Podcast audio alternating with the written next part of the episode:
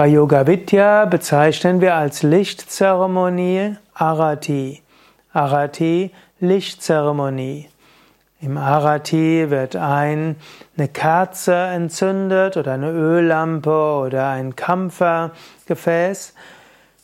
Man gibt diese, man, man schwenkt dieses Licht vor einem Altar, bittet darum, dass göttliches Licht sich verbinden möge mit diesem Licht.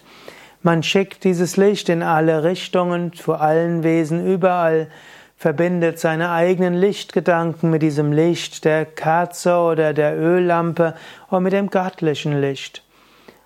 Am Ende kann man dieses Licht überstreifen und sich vorstellen, dass man selbst gesegnet wird, sich selbst alles Gute wünscht.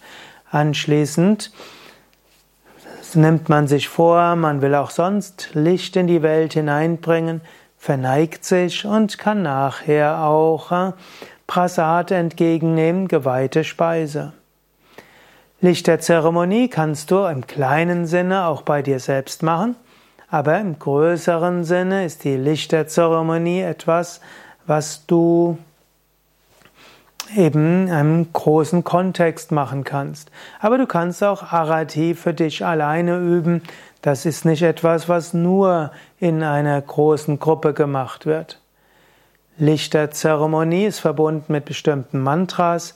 Bei Yoga Vidya folgen wir der Shivananda-Tradition, entweder Jai Jai Arati oder Rajadi Rajaya. Wenn du mehr wissen willst, wie eine solche Lichterzeremonie ausgeführt wird und vielleicht auch äh, ein Video sehen willst, dann geh auf unsere Internetseite wiki.yoga-vidya.de Arati